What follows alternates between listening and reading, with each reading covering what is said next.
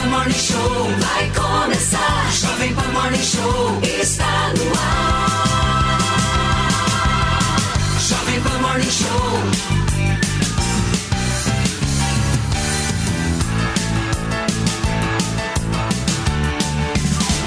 Jovem Pan Morning Show.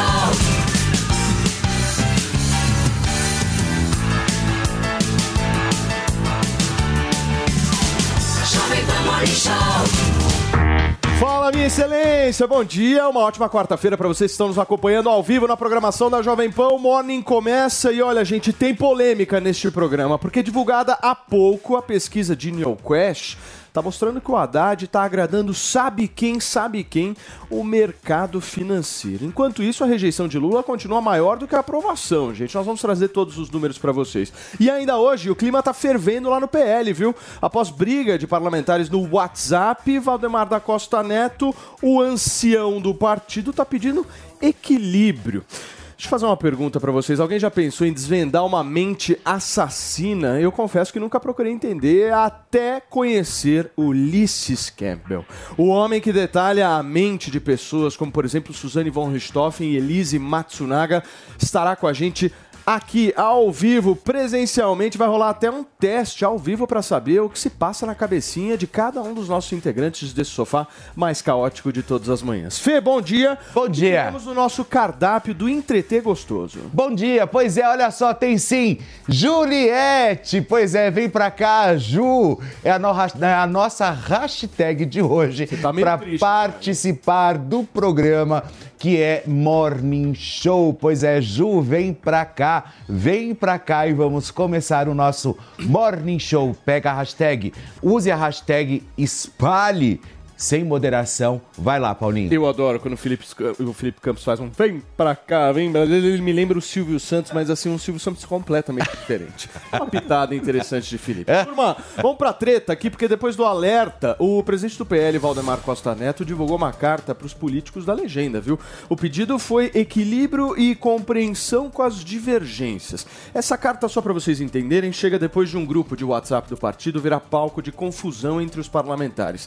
A briga começou por divergência sobre a reforma tributária, que teve 20 votos de integrantes do PL. A turma avaliou que essas pessoas que votaram a favor agiram com muita traição e que devem largar o partido e parar de surfar com o nome do ex-presidente da República, Jair Bolsonaro. Deixa eu trazer esse tema aqui para debate. E Fê, olha só quem tá de volta, Felipe. Oba! Ela faz falta. É óbvio que, meu, a Antônia Fontinelli ela tem um padrão de vida completamente diferente do nosso. De qualquer um daqui. Com que ela faça o programa de biquíni, certo, Fê? Lógico. Percebe que ela tá vestida, pronta pra ir pra praia. Bom dia, Antônia. E de Que fundo, vida boa. É, e de fundo ela coloca a porta do banheiro. Por isso Olha que as graça. pessoas processam ela. Tá certo, tem que processar mesmo, tem dinheiro sobrando. Bom dia, Antoninha.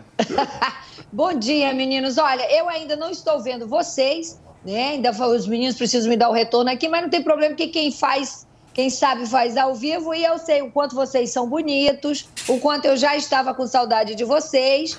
Eu espero que todos estejam me vendo. Olha, eu estou em Barra Grande, é um paraíso aqui no Piauí, uma praia linda, um lugar lindo, delicioso. E eu vim ver meus pais no sertão. Não estou lá, né? não fui para lá ainda, porque primeiro a gente precisa dar, mostrar a praia para as crianças, né, que estavam eufóricas. Ó, eu tô, é, Felipe, não tô na porta do banheiro, não. Na verdade, na verdade eu queria mostrar para você. Eu queria estar do outro lado, mas os meninos disseram que estava estourando a luz.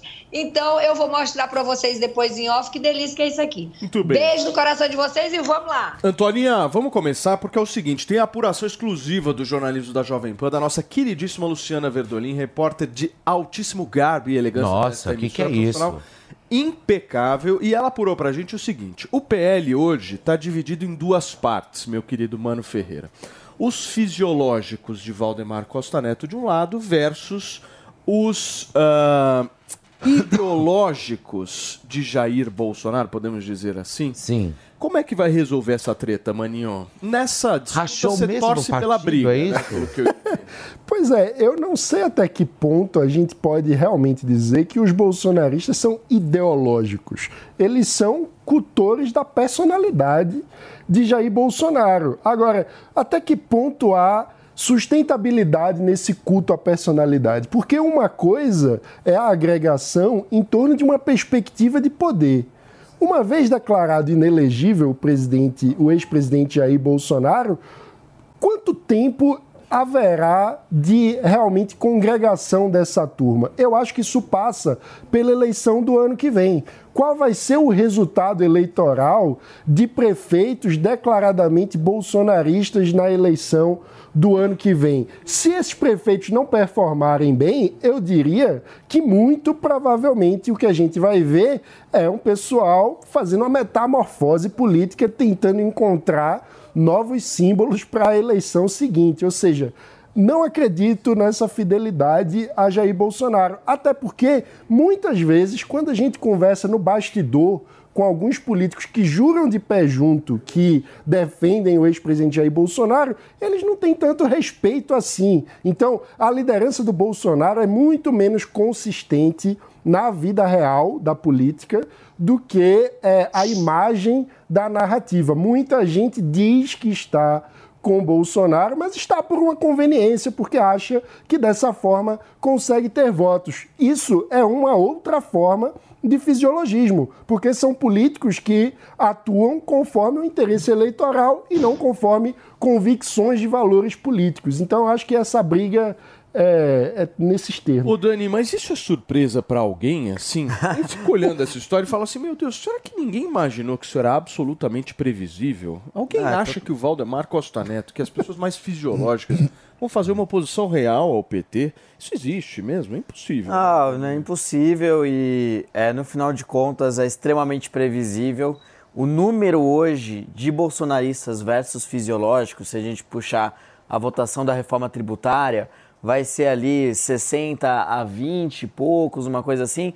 Mas conforme o tempo passar e Bolsonaro inelegível, é, se ao longo do tempo ele perder capital político, e eu estimo que isso aconteça por conta de ele ser inelegível, é, a gente vai ver esse número mudar. E alguns, e muitos desses 60 e poucos que se dizem bolsonaristas, migrarem para o grupo de fisiológicos. Né? Agora, é, é muito interessante a carta do Valdemar, porque ela fala que, é, por mais que ele também ressalte os valores conservadores e por aí vai na carta, ao mesmo tempo ele fala, mas assim, para aqueles deputados que precisam né, do apoio dos prefeitos e vereadores, é compreensível é, eles votarem de acordo com o governo para terem emendas e servirem as suas bases. Ou seja, é, é completamente sem nenhum valor, completamente de uma forma descarada, é, legitimando que vários dos deputados da bancada do PL vendam seus votos é, em troca, enfim, de emendas parlamentares aí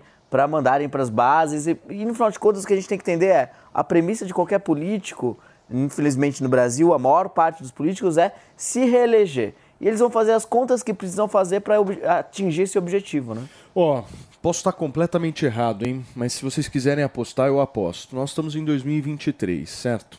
Certo. 2024, se tiver uma mesma votação como teve da reforma tributária, ao invés de 20, acho que vão ser 40. É. 2025, ao invés de 40, eu acho que vão ser 60.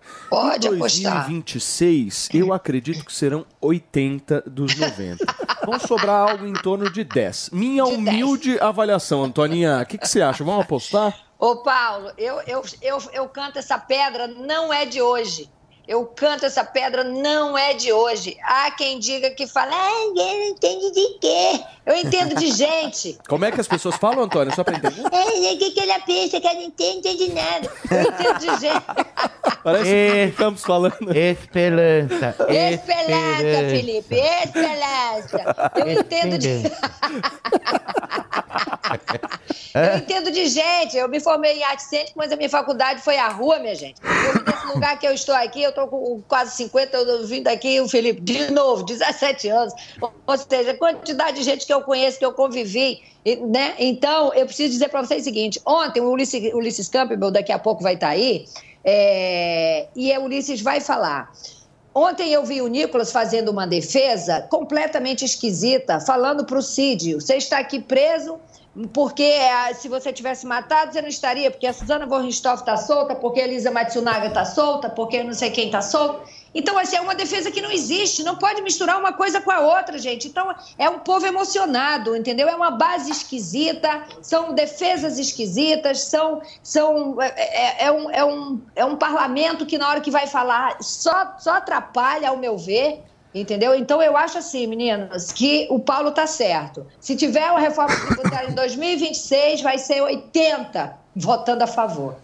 Muito bem. Turma, olha só, após uma reunião com o presidente Lula, a ex-jogadora Ana Moser afirmou que uma possível saída dela do Ministério dos Esportes não foi discutida, mas o governo ainda estuda mudanças em outras pastas.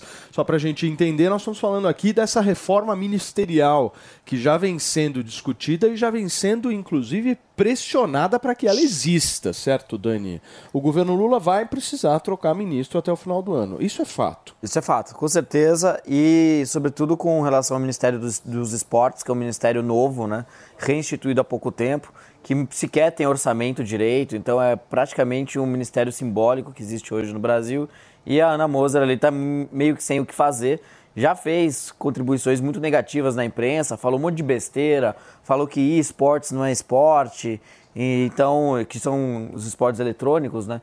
Ela descaracterizou isso como uma modalidade esportiva, sendo que existem competições profissionais ao redor do mundo. É um mercado imenso, então uma visão muito defasada, uma pessoa que não vai conseguir entregar um mínimo de trabalho, não só ela, mas boa parte aí dos 30 e muitos ministros aí do governo Lula, 37 por enquanto, né? Sim. Daqui a pouco vai para mais de 40. A Ana Moza é ex-atleta, né? Ex-atleta de vôlei, jogou na seleção brasileira. Então ela tá um pouco numa cota meio simbólica, tipo a, a Margarete Menezes na cultura. Exatamente, mano. Exatamente. Como é o nome do ministro que está sendo cotado? É um jovem.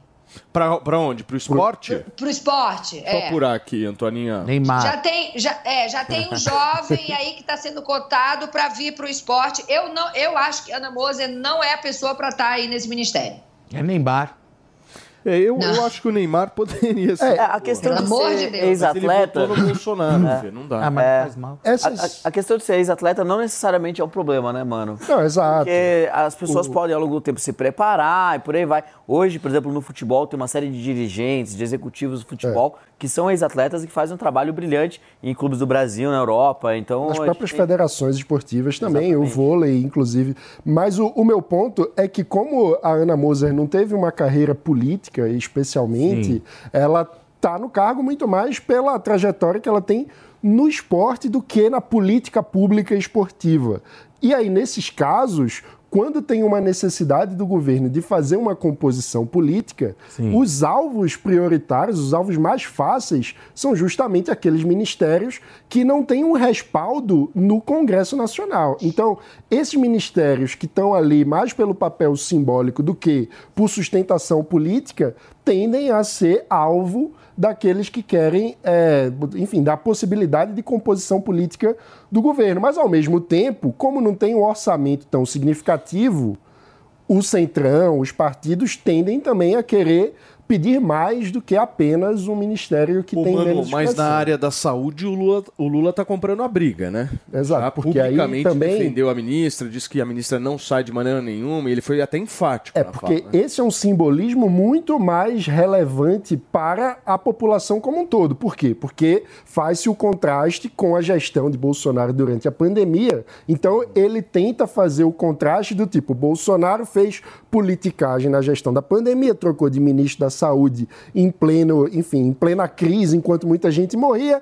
Eu sou diferente, mantenho lá uma técnica que vem do SUS e que entende do sistema público. Então, é uma narrativa muito mais pesada, muito mais relevante para o governo do Antoninha, que... Mari Vasques apurou aqui para gente ah. o nome que você citou. Vocês lembram do Silvio Costa? Silvio, Silvio Costa, Costa, era um dos grandes defensores da Dilma. da Dilma. no processo de impeachment. Era o cara que defendia ela. Isso. Acho que era só ele e talvez é um a família dela. Ele é deputado, ela. não é? Era um deputado. É... Era deputado. Mas é o filho dele. Então, o, o indicado agora possível pode ser o filho do Silvio Isso. Costa. E o pior de tudo, sabe em qual partido ele está? No partido do. Tarcísio. Exatamente. Ou seja, o partido. Olha a maluquice que é isso. O partido do Tarcísio pode É. entrar no governo federal. Eles são pernambucanos, né? O Silvio Costa e Silvio Costa Filho são bastante conhecidos. Silvio Isso, Costa é Filho isso. foi deputado estadual por vários mandatos, enquanto o pai era deputado federal. Depois eles trocaram, mas eles sempre tiveram controle do metrô do Recife, que é uma autarquia federal que está caindo aos pedaços. Essa 15 dias atrás teve um curto-circuito no meio da estação, as pessoas saíram correndo por falta de manutenção no sistema do metrô. É essa família que sempre cuidou do metrô do Recife nos governos do PT e do PSB em Pernambuco pode acabar assumindo o ministério. Muito bem. Fê, você acredita que o planeta ele pode se salvar sozinho em relação ao aquecimento global? Você acredita em sustentabilidade? Eu, ah, vamos começar a soprar ele. A gente assopra. E fica eu, você, Fontinelli, assoprando pra ver como que Olha só, ele vai funcionar. como se fosse uma articulação única e exclusiva do nosso planeta Terra para combater o aquecimento global, turma. Chega até a ser um absurdo a gente falar isso, mas eu só tô repetindo a fala do secretário executivo de mudanças climáticas aqui da cidade de São Paulo. O vídeo que Antônio Fernando Pinheiro Pedro fez, essa afirmação tá viralizando nas redes sociais e a gente vai trazer um trecho aqui para vocês acompanharem agora. Ninguém salva o planeta Terra. Geralmente ele se salva sozinho. Ele o faz há 4 bilhões e 300 milhões de anos. E muda o clima em todo esse período. Quando o planeta se salva, geralmente ele se livra do que está na superfície dele. Já o fez várias vezes. Tá certo? Primeira coisa. Segunda, nós somos parte do problema para a vida na Terra neste momento. E, mas nossa solução é muito pequena. Os fatores são de ordem geológica, são de ordem cósmica, são de ordem solar. Todo o movimento humano hoje representa um grande, um enorme vulcão em atividade no planeta Terra. É. Compreendo. Turma, deixa eu falar uma coisa pra vocês. Eu acho que o que a gente precisa saber é qual foi o remedinho que ele tomou, porque eu também quero. Meu Deus. Você sabe o que me lembra? Dá uma assim, brisada, você não né? Eu também nada. quero. Por exemplo, quando veio a Ruth Lemos do sanduíche Ishi, lembra? que ela falou, falou e você... É um clássico esse. É, me Ele é trouxe secretário também a, do a quê? breve Exatamente. lembrança. Mudanças climáticas. Ele é secretário de mudanças climáticas e defende que o mundo vai se resolver de forma sozinha. O Ou seja, ele não tem O mundo trabalho não nenhum. muda. Não tem o que Basicamente. fazer. É, é Pô, Ele basicamente confessou que ele precisa ser demitido, né? Exato. É isso aí, Ele né? defende a extinção da pasta que ele coordena. Né? Porque se, se não, não faz diferença nenhuma. Agora, uma coisa curiosa é que ele diz: não, o planeta se resolve sozinho ao longo dos bilhões de anos. E o que é que ele faz? Ele acaba com a vida que tem dentro da Terra. Ou seja, ele está dizendo: o planeta vai acabar, ou quer dizer, o planeta vai continuar. A vida humana que Vai acabar. Vai acabar, a gente não tem o que fazer. Exatamente. Que A tese cabeça? dele é a extinção da humanidade. Mas não tem um fundo de verdade na tese, maninho? Você não viu nada que é aproveitável? Olha, pode cair um cometa, né? Dizem que os, os dinossauros foram extintos com o meteoro que caiu. Essas coisas podem acontecer. De fato, a gente não tem um controle total da natureza. Aí, a- até os religiosos, né? Se Deus quiser, manda o dilúvio e tudo acontece. Mas é, o ponto é, como política pública, alguém que está ocupando um cargo numa Secretaria de Mudanças Climáticas precisa estar empenhado no que está ao alcance do ser humano, no alcance da política pública para fazer a transformação. E olha só, turma, quem aproveitou essa história para dar aquela cutucada, afinal de contas, nós teremos eleições municipais no ano que vem em São Paulo. Adivinhem quem foi pro Twitter? Só chutem assim. Bo- bo- bo- Guilherme Boulos. O Boulos foi lá e escreveu o seguinte, abre aspas, vergonha, secretário de Mudanças Climáticas da Prefeitura de São Paulo disse hoje que o planeta se salva sozinho e que o aque- aquecimento global tem origem cósmica. É o bolsonarismo da gestão Ricardo Nunes em estado puro. Triste ver São Paulo na mão dessa turma, fecha aspas. Está aí Falou Guilherme aquele Boulos. que invade é, é, é, é, residências e afins. Falou, tá- Antônia, É o ontem- SUS falando do mal lavado. Ontem eu tive um encontro com o prefeito de São Paulo, meu. Tá super, Me mandou um beijo? Tá super triste com a Antônia, meu. Ele não me mandou um senti. beijo? eu senti ele muito chateado com a Antônia e querendo demonstrar planilhas pra você em relação ao número. ao Não número. fique, prefeito. Eu vou lhe ajudar na Cracolândia, prometo. Escuta, mas obviamente que isso aí é casca de banana pro Ricardo Nunes, certo? Não, péssimo. Não tem a menor condição, né? Não, e esse é um daqueles casos que a casca de banana tá do outro lado da rua, o sujeito atravessa pra pisar em cima. Exato. Porque É, o Ricardo Nunes até agora, ele já fez um avanço político grande. Ele conseguiu evitar a candidatura do Ricardo Salles. Isso foi fundamental para que ele tenha mais chances de chegar no segundo turno, provavelmente contra o Boulos, né? Ainda tem muito por acontecer, mas o cenário que está se formando é mais ou menos esse. Então, ele, politicamente, nos bastidores, tem feito um bom trabalho. Agora, esse tipo de coisa, primeiro que a existência de uma secretaria específica com esse nome, ao invés de uma secretaria de meio ambiente, uma secretaria. Assim, é, é- é algo já questionável, né? E quando o sujeito dá uma contribuição dessa, uma fala absurda dessa, Agora- é, no final de contas acaba atrapalhando bastante ele. Vocês acham que a eleição no ano que vem vai ser uma eleição anti-Boulos e anti-bolsonarismo, assim? Porque eu já, eu já percebi o jogo, né, do Boulos. O Boulos vai querer falar que o Ricardo Nunes é bolsonarista. E o Ricardo Nunes vai trabalhar justamente para ser o anti-Boulos na cidade de São Paulo, porque, querendo ou não, há uma rejeição muito forte ao nome do Boulos. O Boulos sempre foi um cara muito mais radical, né? É. Embora ele esteja se vestindo como um Faria Limer agora e fazendo aplicações de renda fixa. certo? Mas... Daqui a pouco ele vai estar no programa do Tourinho. Mas tudo muda em política, né, maninho? Pois é, e o que eu sinto falta, e acho que o cidadão também vai sentir, é a discussão da cidade de São Paulo, né? Porque se é bolsonarista, se é, é bolos ou petista, ou se invade é, propriedade, nada disso resolve os problemas concretos da cidade, né? Então, Mas, acho que... mas, mas, mano, assim, eu vou discordar de você, porque eleição não é discutir plano diretor de cidade, É, não é isso é discutir muito trânsito, fofo, mano. não é discutir Mas- indicador de mas tem, educação. por exemplo, a- eleição a, Cracolândia. é, é briga, mas é a, a do Cracolândia, por nacional. exemplo, é um tema que desperta é, a, a Ah, paixão então das você, pessoas. As então pessoas você acha que São Paulo vai é parar para debater Cracolândia? Vamos então pegar o exemplo da Suécia, o exemplo. Imagina. O mano quer fazer uma querem- roda liberal pra discutir É. São Paulo e pedir voto. Pô, isso não existe. A gente tá no Brasil, a gente não tá na Islândia. Não, mas olha, Então a questão é o seguinte: eu acredito que é, a estratégia do Ricardo Nunes vai ser bem sucedida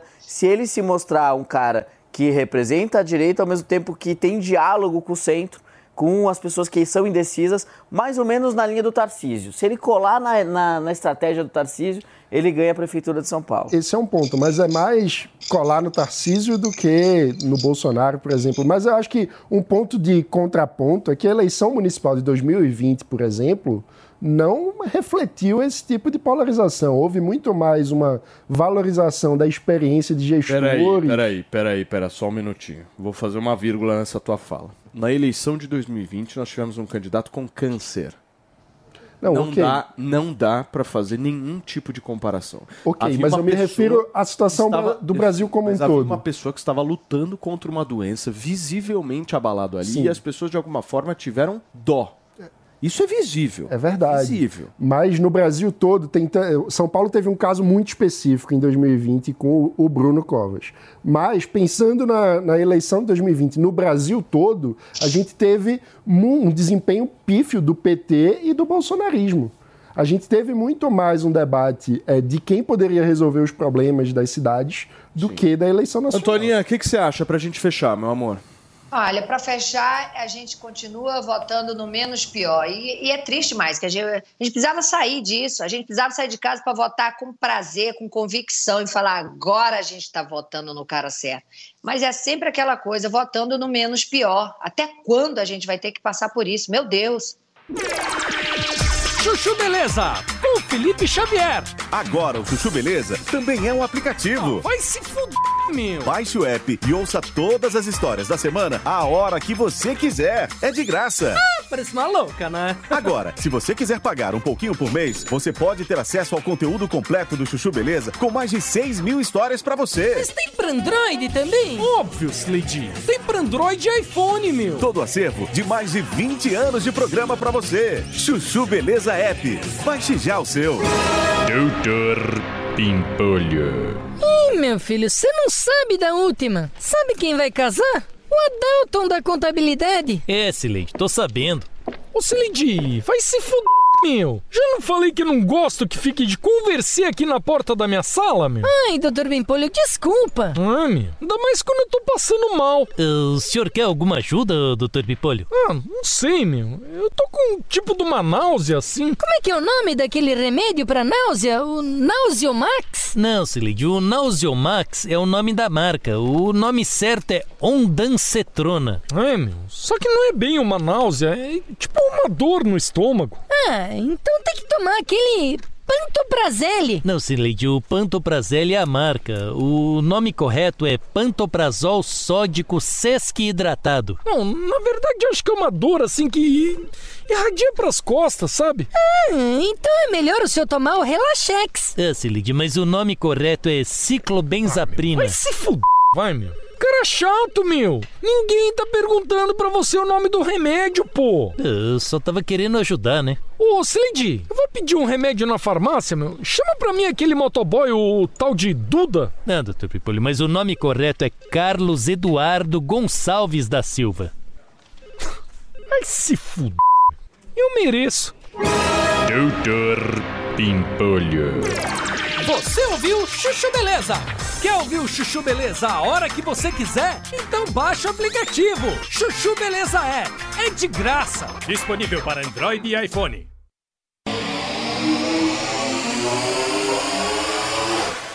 Na manhã desta quarta-feira, a gente está recebendo aqui nos estúdios do Morning Show, eh, na Jovem Pan News, o delegado César Saad, e comentando um pouco dos novos desdobramentos aí em relação à morte da torcedora palmeirense, a Gabriela, de apenas 23 anos, no último final de semana.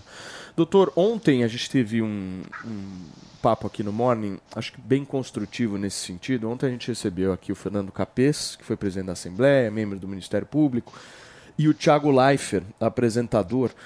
E a gente estava num debate aqui justamente se o futebol brasileiro, principalmente nos estados de Minas Gerais, Rio de Janeiro e São Paulo, deve ou não ter um jogo com torcida única.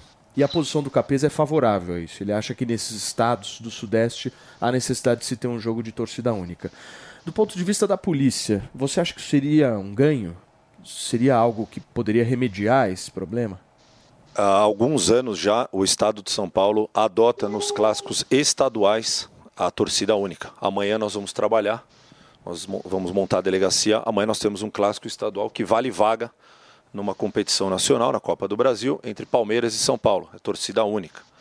É, obviamente que isso traz é, benefícios no seguinte sentido: famílias, crianças, é, pessoas vão ao, mais ao estádio do que se fossem duas torcidas. Às vezes a gente vê alguns comentários assim: ah, mas isso mostra o enfraquecimento do Estado. A polícia de São Paulo, é pela qual a gente trabalha, tem condição total de fazer um jogo com duas torcidas. Condição total. Eu estava agora no telefone com o coronel do segundo batalhão de choque, coronel Elso, um excelente profissional. A gente estava debatendo isso. A polícia tem total condições de fazer. A pergunta que fica é: vale a pena? Uh, hoje a carga de ingressos o visitante ela é de 10 a 20%.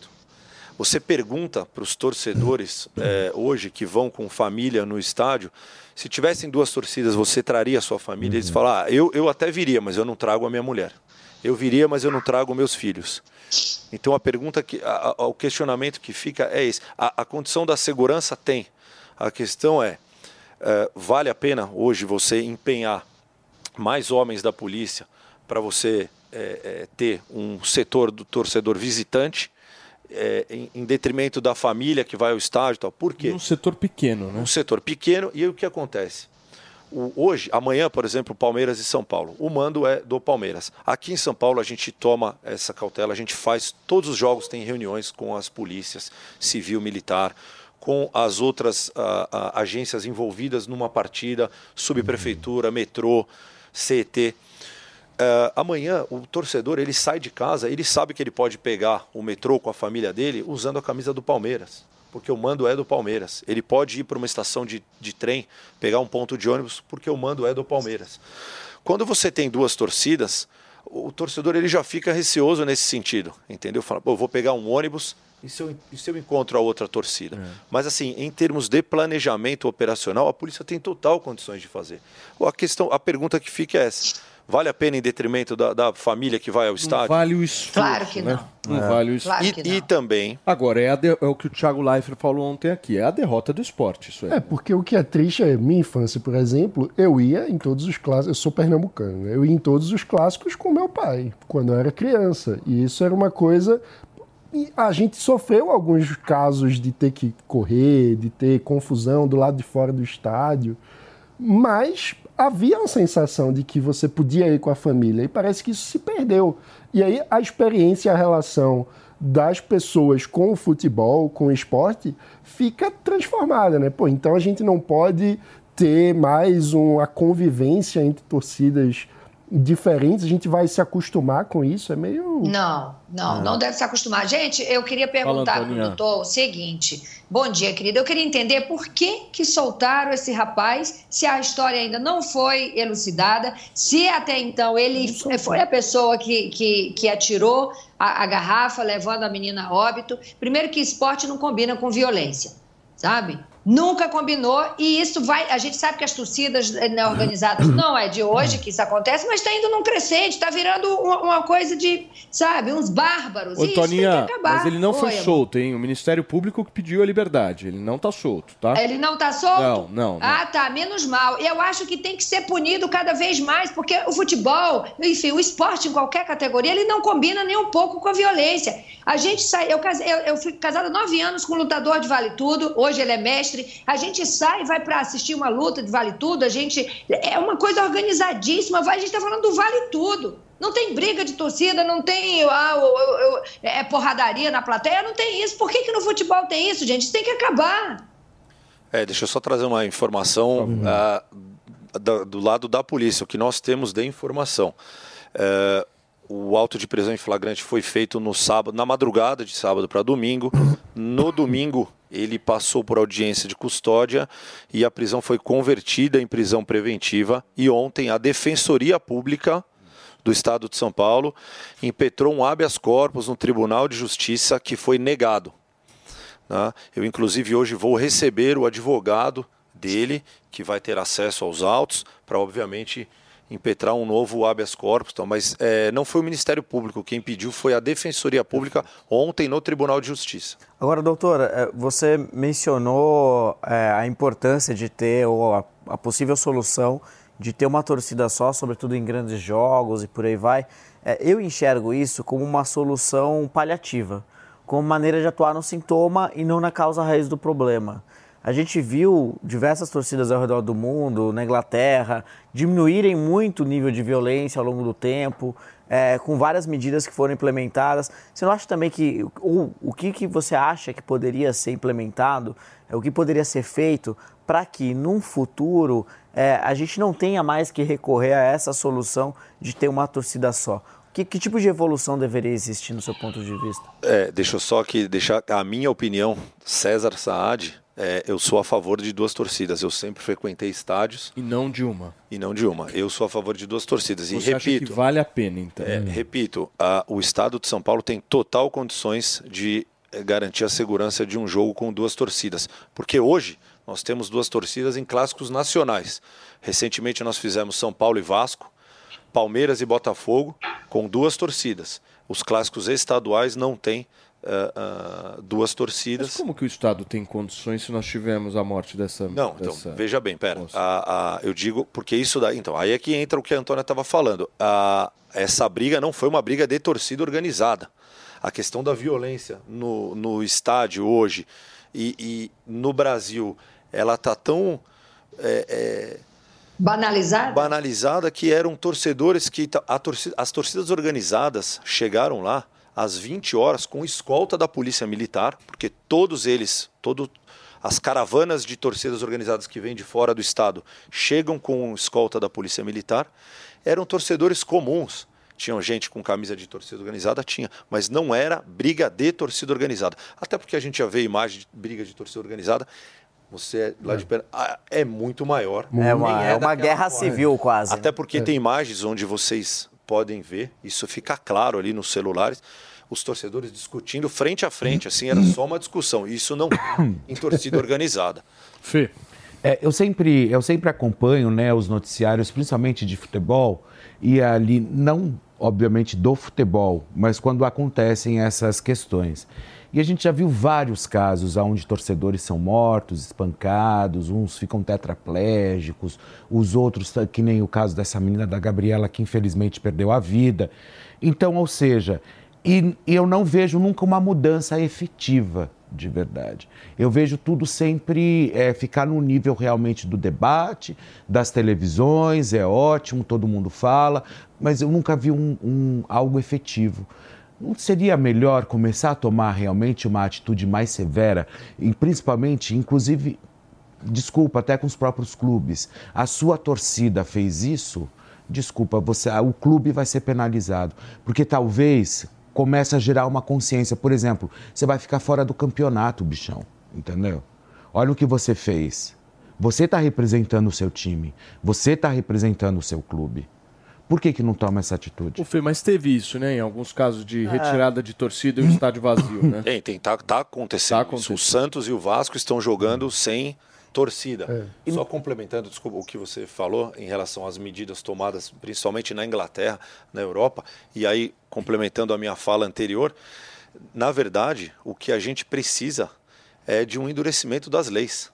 Se a Exato. gente tem leis que sejam mais fortes, a polícia trabalha com isso. Aqui no estado de São Paulo, as últimas brigas que nós tivemos de torcida organizada, elas saíram, eu, eu sei porque eu que Aham. presido, elas saíram do âmbito do então Estatuto do Torcedor, hoje Lei Geral do Esporte, e eles respondem por associação criminosa. Isso sim, passível de prisão temporária, prisão preventiva, e é dessa forma que tem que ser tratado. A questão só que eu acho é que não é só São Paulo, Rio e Minas Gerais.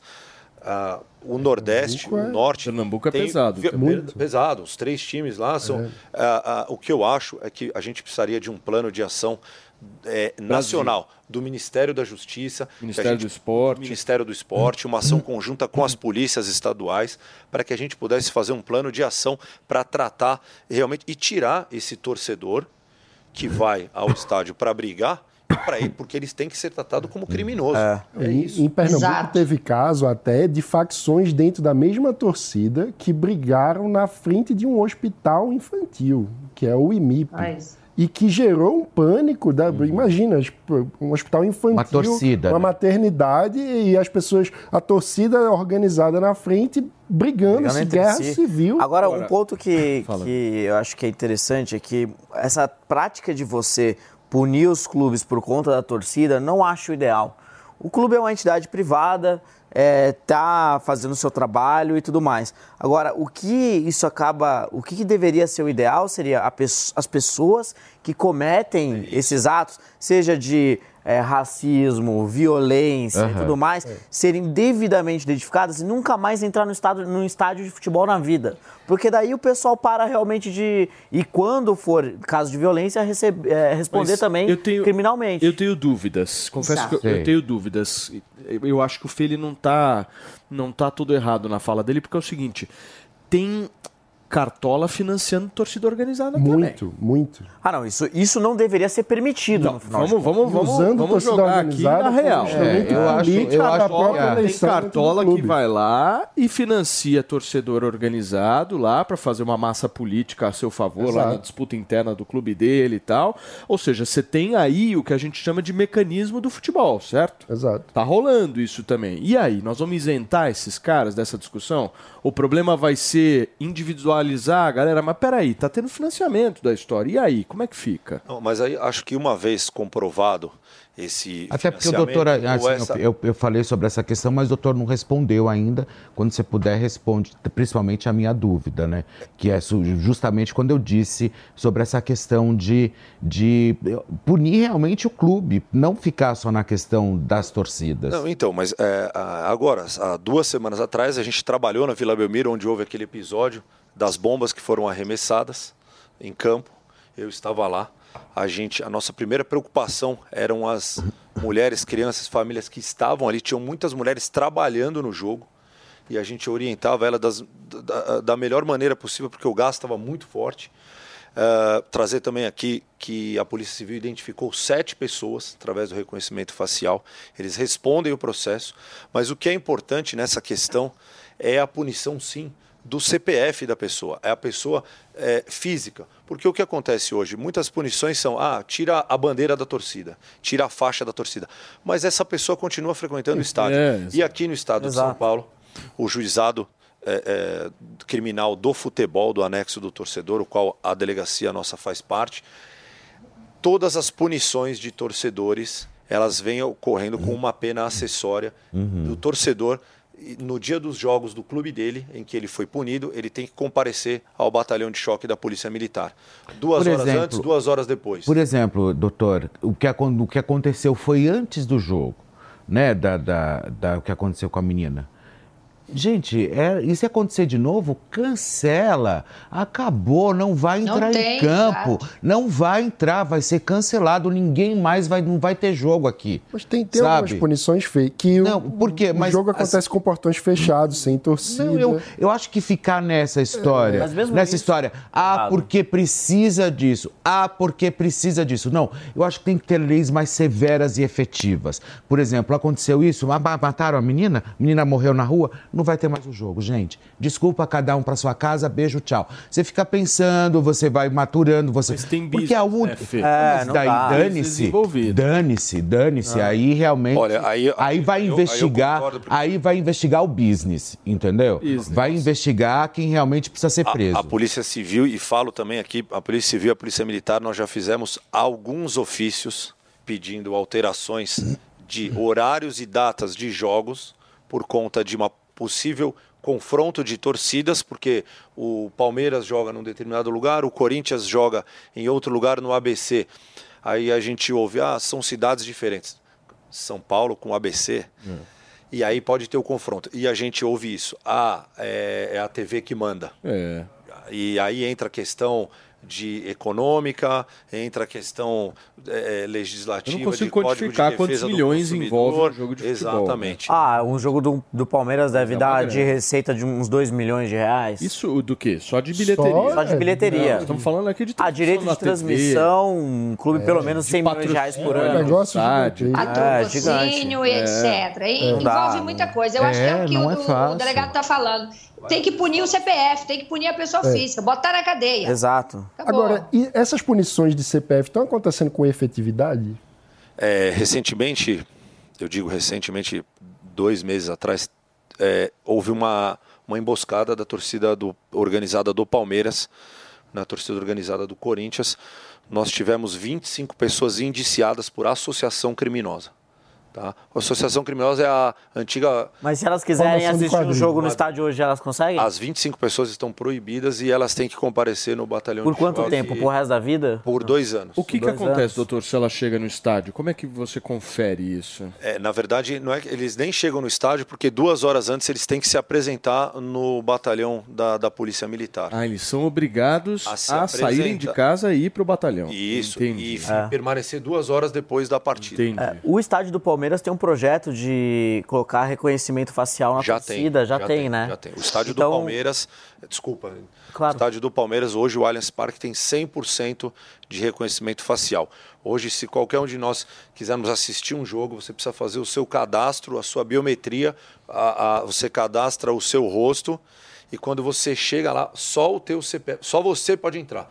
Se uma hora antes do jogo você falar, ó, tive um contratempo, não posso ir, vou passar para o meu amigo, ele não vai entrar porque é a sua Não, eu não- biometria que eu- está eu- cadastrada. tudo bem, essa tecnologia, ela, eu acho que ela funciona, tá tudo certo, mas eu ainda acho que tem que ter atitudes mais drásticas e efetivas mesmo. E não, é, porque eu acho que tudo isso demora, de- uma demanda ainda para você conseguir, é, em- em- como já foi implantado, enfim. Mas eu acho que quando você vai para a questão da efetivação realmente, você coloca o indivíduo e coloca justamente os clubes pedindo também uma, uma, uma organização dessas torcidas, sabe? Doutor, muito Uma obrigado pela sua participação aqui no Morning Show. Nós recebemos o delegado César Saad, que está aí por dentro de toda essa situação, essa triste situação que infelizmente o futebol brasileiro está envolvido. Obrigado, doutor. Obrigado.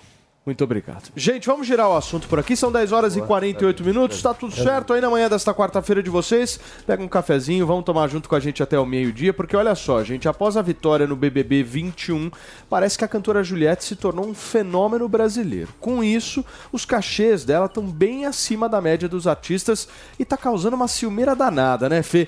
Desabafa, Felipe Campos. Olha nessa câmera e fala tudo que tá dentro de si, meu amigo. Bom, pessoal, olha só, tudo bem? Vamos lá. É o seguinte, gente, é depois a gente ser colocado aí no olho do furacão desde ontem aí a internet dizendo que eu que eu convidei a Juliette para ir no meu no meu podcast e que ela recusou o convite.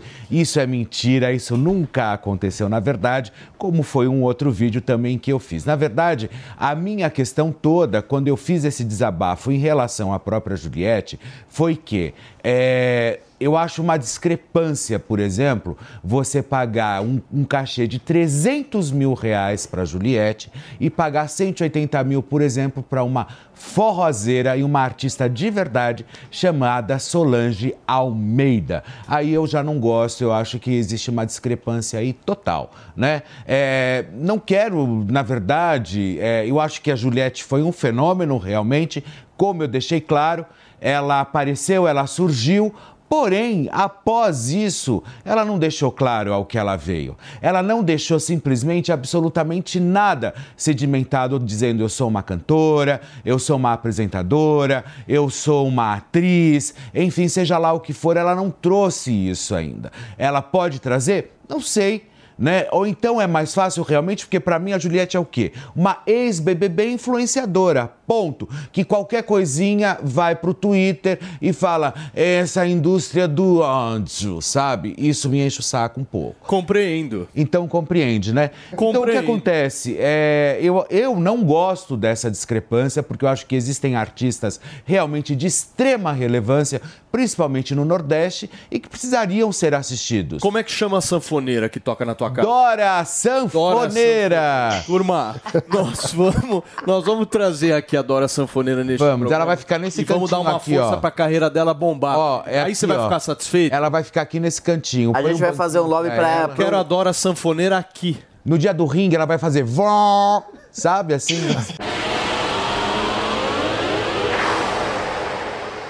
A gente está aqui numa repercussão em relação ao cachê pago à cantora Juliette de quase um milhão de reais para Porque eles desviaram completamente para não entrar. Eles, eles e, e, Campos tá bravo e com uns, isso, meu. E uns Só uma- primeiros. observação aqui? E uma Eu- eu das primeiras. E uma das pri-. Só um momentinho que eu não posso esquecer. Só um É, momento, e uma das primeiras páginas que começaram a replicar todas essas histórias é inclusive uma das páginas que faz a assessoria da própria Anitta e da Juliette. Então, Ah, ou seja, eles tentaram desviar toda a questão do cachê que a, que a, que a Juliette recebe de 300 mil reais por, por apresentação e aonde a própria Solange Gomes, não a, a Solange Almeida, mais outros artistas na base, na base de 180, 80 mil reais e colocaram a questão de que eu estava convidando a Juliette e ela não aceitou. Ou seja, é uma mentira. Eu nunca convidei a Juliette. Manda um beijo pra Juliette. No podcast. Juliette, Manda olha. beijo. Um beijão, meu amor. Antônia Fontinelli, aliás, perdão, Daniel José, mano, em seguida. Não, a minha única preocupação nessa história é se esse cachê que chega a um milhão não é dinheiro público, tá? Porque tem um monte de prefeitura fazendo vem o show, tal, tal, de tal. cachê, Agora, gasto. agora, o fato é o seguinte, sendo dinheiro privado, o mercado que manda, oferta e demanda. Se tem gente querendo assistir Juliette, aí quem vai dar o mérito, se é bom ou não, é o mercado. Então você tá falando que o Felipe Campos tá com inveja. Assim, Falar o quê? claramente, dele. Não, eu não tô falando isso. Eu tô Olha, falando olha, ele fala que tá de com inveja. mercado. Eu não gosto de ver. liberal eu não gosto de ver. Olha pro Felipe. Campos e Eu não tá gosto de ver o Felipe Bravo, eu não gosto. Mas a gente vai começar aqui então a fazer um lobby pra ver quanto que a Dora Sanfoneira vai ganhar. Ixi, falou que o Felipe tá fazendo lobby, irmão. Olha, Nossa. ô Julieto, ô, Julieto, deixa eu te falar. uma coisa. Vocês sabem que é, não é a questão da grana. Não. Não é isso. É a relevância que o artista tem. É completamente diferente. Você coloca uma Juliette no palco junto com uma Solange Almeida pra você ver o que acontece. Não, pode até Só dizer, ser. peraí, só um minuto. Quem é Solange Almeida, irmãozinho? Eu não faço a menor ideia. A Solange Almeida Quem fosse- é? Ah, Pera aí também, É, eu não conheço. Que isso? Tem Eu sou da nova geração. forró, Tem que Eu sou da nova geração. forró. Faria Live! Eu sou da nova geração. Quem é Solange Almeida? Ah, que não sabe o que é. Eu conheço a Dora Sanfoneira, querido. Acho Dora, melhor que a Solange Almeida. Solange Almeida, vivo. Sola- Solange Almeida. Com a melhor voz É. desse planeta Terra. Solange É. Almeida arrebenta. Mas não ganha bem. Solange Mas não ganha bem. Não É. adianta ter melhor voz. Se fosse, Não ganha bem, se fosse tão boa, era só Solange. É, se fosse melhor. Vocês ficam aqui defendendo gente que tem salário baixo. Se, fosse a Juliette não fosse tão boa, era a Juliette Santos. Era a Juliette. É só Juliette, pronto, acabou. Fala, Deixa Antônia. concluir. Fala. Vocês fiquem tranquilos, porque quem chama a Juliette uma vez não chama a segunda. Então isso logo vai acabar. Porque o show é ruim, porque não arrasta público, porque ela convida. Gente, pra vocês terem ideia, a assessoria da Juliette me chamou pro show da Juliette no Rio de Janeiro. O povo sabe que eu detesto a Juliette. Eu não tô entendendo isso. Então, pra vocês verem, é um negócio ruim, ela é flopada. Isso aí é só porque ela, fica no hype. E aí, porque essa Donato? galera é paga pra isso, pra deixar ela no hype, pra deixar o Felipe irritado. A gente tá meia hora falando da Juliette. Mas quem é artista mesmo é Solange Almeida e tantas outras, esquece. Muito bem, turma, são 10 horas e 59 minutos. Daqui a pouquinho nós teremos mais assuntos relevantes, certo, meu querido Felipe Camps? Pois é, daqui a pouquinho a gente continua aí com o nosso entretenimento e vocês saberão de tudo que vai rolar ainda aqui no nosso Falaremos mais de Juliette e seus cachês. Turma, nós vamos direto para Brasília, porque nesta quarta-feira o ex-presidente Jair Bolsonaro será ouvido pela Polícia Federal no inquérito que apura um suposto plano de golpe de Estado. Quem traz detalhe dessa história pra gente é o Bruno Pinheiro. Fala, Brunão, quais as expectativas aí para esse depoimento de hoje? Bom dia. Antes é importante entender que essa será a quarta oitiva do ex-presidente da República somente este ano. A você uma ótima semana, excelente quarta-feira, sempre uma alegria, uma honra e uma satisfação para a gente entender essa resposta de Jair Bolsonaro, que é justamente sobre aquela entrevista, diversas falas do senador Marcos Duval, que inclusive está afastado de suas atividades aqui do Senado Federal. Ele respondeu e alegou diversas vezes que após as eleições ele se reuniu com o ex-deputado Daniel Silveira e com Jair Bolsonaro em uma residência que ele não se lembra se era no Alvorada ou não e que tinha realmente esse planejamento de um golpe de Estado, de chegar até o relator do inquérito dos atos do 8 de janeiro, que é o ministro Alexandre de Moraes. Ele que acabou se tornando o alvo de uma operação da Polícia Federal no dia do seu aniversário aqui ao lado, no Senado Federal e lá no seu estado, no Espírito Santo, inclusive. E diante disso, Alexandre de Moraes achou que seria importante um novo depoimento de Bolsonaro a fim de entender o que realmente aconteceu, se essa reunião aconteceu, se ele estava nesta reunião e será hora de Jair Bolsonaro responder. Com quem eu cheguei a conversar, já me responderam que existe uma expectativa e que essa será uma ótima oportunidade de Bolsonaro esclarecer inicialmente, já que nenhum tipo de conversa até agora foi identificado. O envio de Bolsonaro, ou seja, essa conversa entre o ex-deputado e o senador Marcos Duval, não existe rastro que tenha uma conversa de Bolsonaro entre ambos ali para tentar articular esta reunião. A gente relembra rapidamente, só para finalizar, que ontem, durante a oitiva na CPMI do 8 de janeiro, com o ex-ajudante de ordens de Bolsonaro, é justamente esta investigação sobre um plano de golpe que estava no aparelho celular. Os aliados de Bolsonaro e ele revelam que esse aparelho celular se tornou um local de reclamações e que não existe nenhuma articulação do ex-presidente da República. Então, esta oitiva às duas horas, hoje, logo após o almoço, na sede da Polícia Federal, que a gente vai acompanhar o que o ex-presidente vai revelar aos agentes da Polícia Federal. Muito bem. Brunão, obrigado pelas suas informações. O Bruno Pinheiro, direto de Brasília, atualizando um pouco pra gente sobre essa quarta oitiva aí de Jair Bolsonaro à Polícia Federal que acontecerá nesta quarta-feira. Gente, olha só, parece até história de filme, viu?-? Mas se trata de uma história real que eu vou contar para vocês agora. A vereadora de Florianópolis, Maiane Matos, propôs que a capital catarinense crie uma data comemorativa em homenagem ao super-herói Batman. Sobre esse assunto, a gente vai receber aqui a própria vereadora para entender um pouco mais essa história. Vereadora, bom dia, seja muito bem-vinda aqui ao Morning Show. Eu quero entender o que o Batman mexe com Florianópolis. Bom, bom dia, Paulo. Bom dia a todos aí no Morning Show, aos telespectadores. É, bom, a ideia do projeto do Dia do Batman surgiu com o Batman Floripa. Existe um cidadão aqui em Florianópolis e um grupo também, tem dois grupos, tem o Batman Floripa e tem a Turma do Batman. Eles fazem um trabalho há mais de cinco anos né, nos hospitais, principalmente hospital infantil, nas escolas municipais, inclusive o Batman Floripa, ele já visitou todas as escolas municipais em Florianópolis e várias no estado de Santa Catarina, eh, levando essa esse carinho para as crianças, principalmente as crianças que fazem, que estão fazendo um tratamento de câncer, por exemplo, que é uma situação muito triste. E quando elas recebem a visita de um super-herói, eu tenho formação em educação artística também, eu sei o quanto o lúdico, a arte, pode ajudar as pessoas numa situação assim tão triste.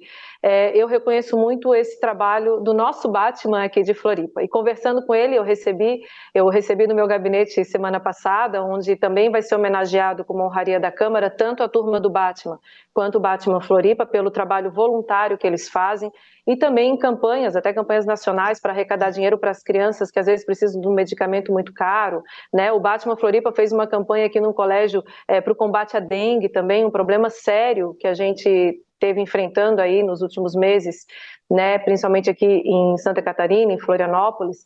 Então são pessoas que de uma forma voluntária, cidadãos comuns como o Batman é, né? E ele trouxe essa ideia, poxa, vereador, olha só, existe o Batman Day, que é um movimento global para as pessoas que são fãs do Batman, e aqui a gente tem essa ligação muito forte, né, com o Batman Floripa, com a turma do Batman. Que tal a gente ter um dia em Florianópolis que não vai ser feriado, já estão colocando aí que é feriado, é ponto facultativo, não tem nada a ver, não vai ter nenhum recurso público é, referente a esse dia do Batman, apenas um dia para a gente enaltecer esse trabalho voluntário que se faz aqui na capital de Santa Catarina, para enaltecer também os profissionais de segurança pública, que diariamente são cidadãos comuns, têm suas famílias, mas que ali colocam a sua farda, colocam o seu uniforme, vão combater o crime, como o Batman faz também, né? Nos Ô, filmes que a gente assiste. Oi. Aqui eu tenho um Robin maravilhoso neste programa chamado Felipe Eu acho que a gente pode abrir aí uma seleção, né, para ver quem vai ser o Robin. Mas eu recebi no meu gabinete O meu o eu já Batman, tenho. a Mulher Gato.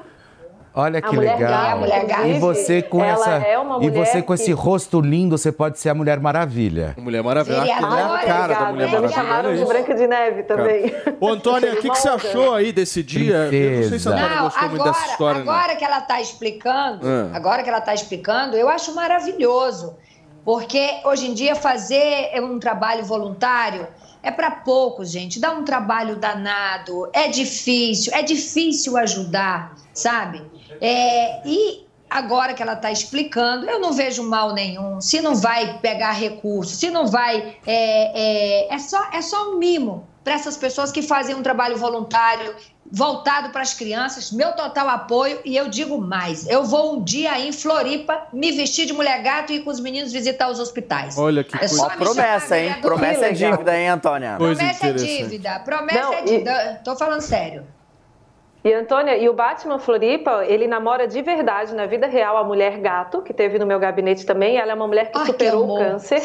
Ela tá, ela passou por um processo que a família dela tem um histórico e ela enfrentou o câncer e hoje Ah. ela faz esse trabalho junto com ele. E a filha do, do Batman Floripa é a Mulher Maravilha. Ela também se veste de Mulher Maravilha É. e faz esse trabalho voluntário. A Antônia, então, eu que sou da Antônia às vezes se segurança veste de pública. mulher gato no programa, vereadora. É bem interessante. Pro, Mari Vasques, procura uma foto minha aí de mulher gato no Copacabana Palace numa festa junina. Sei lá se era festa junina, era uma festa Antônia, fantasia. a vereadora parece também a Katy Perry, não parece? Ela é igualzinha a Katy Perry, É, ela não é? lembra não a parece? Kate- a Katy Perry. Escuta, turma. Ela parece a Branca de Neve, ela é uma Meu, princesa. parece a Katy Perry. Ô, ô, vereadora, você sabe que aqui nunca tem consenso, entendeu? É, por mais que a Antônia tenha gostado desse projeto, o Daniel José tá muito bravo. Ele tá nervoso. Eu quero entender por quê, Dani. É o Robin. Não se, não se assusta, é dele, não se assusta, é dele. Você vereadora. com o Felipe? Vereadora, não se assusta com o tamanho do Dani, hein? Bom dia, vereadora. Olha, bom dia, Dani. É, é, bom, eu fui deputado estadual aqui em São Paulo e eu cansei de votar projetos de dia de tudo quanto é tipo de coisa que você pode imaginar. Batman foi a primeira vez que eu vi. Qual, você acha que tipo esse tipo esse esse essa classificação de projeto traz contribuições concretas para a sociedade?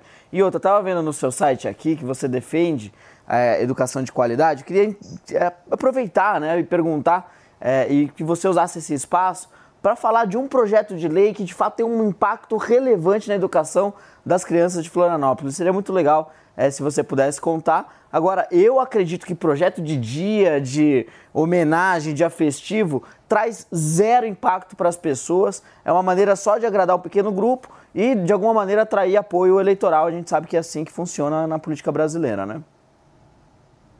Bom, Daniel, obrigada pela pergunta, né? É Realmente, assim, esses dias é, são dias para trazer reflexão, né? Nesse caso, o Dia do Batman, por exemplo, o Batman está aí completando 70 anos, é um movimento global, a gente pode trazer uma questão turística para a cidade, das pessoas Ah, ah, então, Florianópolis vai ser a capital do eventos. Batman. A atividade pode ser a capital do Batman, por que Olha não, né? Ter eventos relacionados aos personagens do cinema, então isso pode ser um ganho turístico. Isso é para enaltecer a questão do voluntariado, para que as crianças, inclusive nas escolas, como o Batman já foi em todas as escolas municipais, fez agora na maior escola estadual uma campanha de combate à dengue. Mas, mas o dia do personagem- Batman agrega o quê?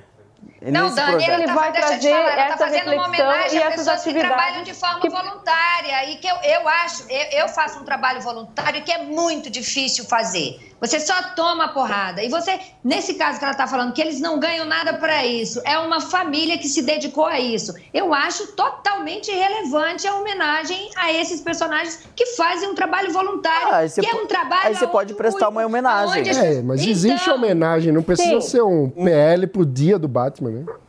Ok, mas é, por exemplo, ó, o Dia do Batman pode trazer uma questão turística, vai enaltecer e valorizar e inspirar outras pessoas que podem sim também é, fazer um trabalho voluntário seguindo a inspiração da turma do Batman, do Batman, da Mulher Gato. É um trabalho muito bonito feito aqui em Florianópolis. Também para a gente valorizar nesse dia os profissionais de segurança pública, que são cidadãos comuns, colocam sua- seu uniforme da Polícia Militar, da Guarda Municipal. Eu sou guarda municipal da primeira turma aqui em Florianópolis, já fui comandante, já fui secretária de segurança nessas funções. Fui a primeira mulher a assumir esses cargos, então eu sei que, como Batman, por exemplo, fazendo uma analogia aqui, a gente precisa de inteligência, a gente precisa de recurso de tecnologia, a gente precisa de boas viaturas. Então, é um dia também para valorizar esses profissionais que, de forma anônima, vestem suas fardas todos os dias. Então, então vereadora, não era mais adequado criar um dia do voluntariado educacional, algo desse gênero, ao invés do dia do Batman? Olha, E o segundo Daniel, ponto, porque a gente sabe que esse tipo de projeto é- tem um objetivo muito simples, ele não tem impacto na sociedade, ele tem impacto em atrair grupos de interesse para perto do seu mandato e, consequentemente, é, atrair votos. Agora, eu queria reforçar a segunda parte da minha pergunta. Tem qual projeto de lei que a senhora apresentou que tem impacto real na educação de Florianópolis? Na educação, eu tenho vários projetos de lei que eu vou mais para a linha da segurança pública, defendo a educação de qualidade também, porque sou formadora e aprovo e, e apoio todos os projetos que são relacionados à questão da pauta da educação. Eu fui a vereadora que mais fiscalizou, porque não necessariamente você precisa fazer um projeto de lei, mas eu vou a campo. Ontem estava fiscalizando uma escola municipal que está precisando de melhorias, então eu faço a minha parte enquanto vereadora, legisladora, não necessariamente com projeto de lei, mas porque as leis referentes à educação já existem, né? Mas fiscalizando, Não, mas meu tem papel vários de projetos de lei que você pode apresentar e que melhora a educação da Sim. cidade. Ô, ô, vereadora, deixa eu só fazer uma pergunta para nossa diretora. A gente tem aquela foto da mulher gato, o Mari Vasquez, para a gente poder exibir, por favor. Porque eu queria, vereadora, que a senhora pudesse ver, se obviamente condiz com o que a senhora está pensando. Coloca na tela aí. Dá uma olhadinha. Tá muito Essa sim merece um dia. Se a senhora, se a senhora quiser levar Tá a muito mulher linda. gato, fica à vontade, vereadora. Vai ser uma honra, vai ser uma honra receber a mulher gato e todas as mulheres gatos, todos os Batmans e todos os super-heróis anônimos aí que também fazem esse trabalho no Brasil, né? Turma, e assim, ó, Daniel, favor, se a gente favor. for ver, ah, qual o projeto que a senhora fez que deu essa repercussão que vai ser. Se fosse um projeto com o nome de voluntariado, eu não estaria aqui no programa de vocês hoje falando do trabalho tão incrível que o Batman Floripa en- faz. então você a enxerga a faz. exposição como resultado do trabalho. falar sobre esse trabalho. Oi? Então você enxerga a exposição à imprensa nacional como resultado de um trabalho bem sucedido como vereadora? Eu enxergo também, porque é um assunto importante, é um assunto de valorização do voluntariado, de trazer à luz e trazer aqui para um programa tão importante que é o de vocês, um trabalho que talvez se tivesse um nome simples, é, não, né, não com esse nome de impacto, Não chamaria essa atenção. Eu entendi Mas eu fico vereadora feliz tá que chamou a falando. atenção, sabe? Eu fiz, ontem foi aprovado um projeto meu da síndrome de Williams, do dia da síndrome de Williams, que é Vereadora. uma doença degenerativa. Tem uma menina aqui em Florianópolis que tem esse problema da síndrome de Williams e a gente precisa falar das doenças raras. Turma. Eu fiz um projeto de lei para a gente refletir anualmente sobre as vítimas da Covid-19, por exemplo. O vereadora, Mas não foi desculpa- assunto nacional. Desculpa ficar te interrompendo, meu amor, mas é que o nosso tempo está super apertado. Eu queria te agradecer pela sua participação. A gente entrevistou a vereadora da cidade de Florianópolis, Mariane Matos. Obrigado, vereadora. Um abração para a senhora. Eu que agradeço. Turma, deixa eu dar um recado importante para vocês que estão nos acompanhando, você que está me ouvindo, me assistindo. Você já pensou em ganhar dinheiro sem precisar sair de casa, só criando textos no computador, no seu celular ou então no seu notebook? Eu vou falar uma coisa para vocês, seria muito bom, não é mesmo? Essa função é uma função fundamental para todas as empresas. Afinal, gente, elas precisam de especialistas para criar textos capazes de fazer seus clientes tomarem uma atitude, seja para vender um produto ou contratar algum serviço, por exemplo. E quem já trabalha com isso é esse cara aqui, ó, que vocês estão vendo nas imagens e para você que está no rádio, anota esse nome, é o Rafael Albertoni. Ele foi o primeiro copywriter profissional do Brasil e lançou um curso em parceria com a New Cursos para que você também possa aprender a vender com os textos. E pessoal, o curso, o curso custa um valor muito, mas muito abaixo da média praticada pelo mercado. E se você utilizar o cupom COP20, COP com COPY20, você ainda ganha 20% de desconto. Mas essa oportunidade é por tempo limitado. Isso é qualidade de ensino por um preço justíssimo e com quem entende do assunto. Então, não perde mais tempo. Acesse agora mesmo newcursos.com.br, www.newcursos.com.br, ou se você está nos assistindo, pega o celular, aponta a câmera para esse QR Code que está aparecendo aqui do lado direito da tela, que aí você garante a sua vaga no curso Seja um Copywriter.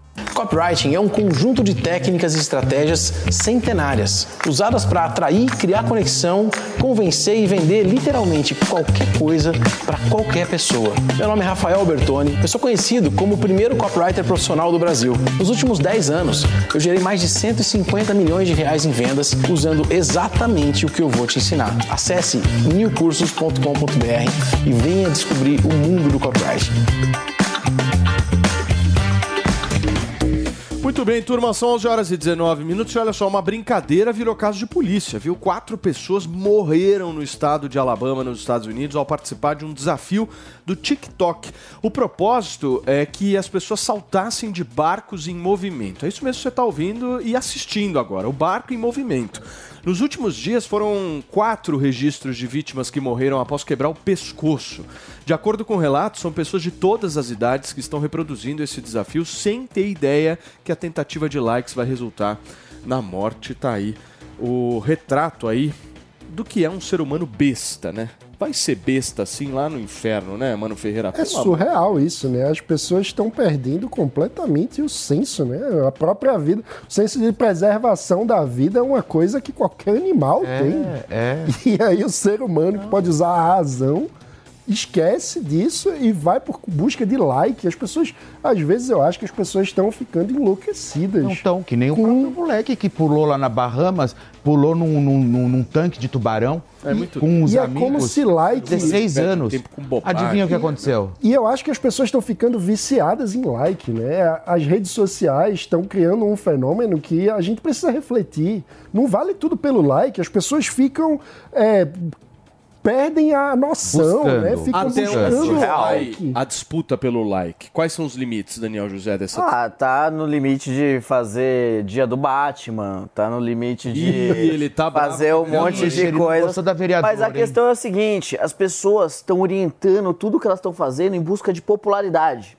Só que é, cada trabalho agrega um valor de alguma forma é, na sociedade e, no final de contas, se você só se orienta para ter atenção, popularidade, like, você não vai fazer as melhores coisas, você não vai dar grandes contribuições para a sociedade, nesse caso, obviamente, do projeto, mas é, nesse caso específico aqui dos acidentes, né, de- de- desses desafios absurdos do TikTok, as pessoas colocam em risco até a própria vida, como o Mano já disse, em prol de ter like, em prol de entrar numa uma tendência, uma trend aí de TikTok ou de qualquer outra mídia social. Isso é um absurdo.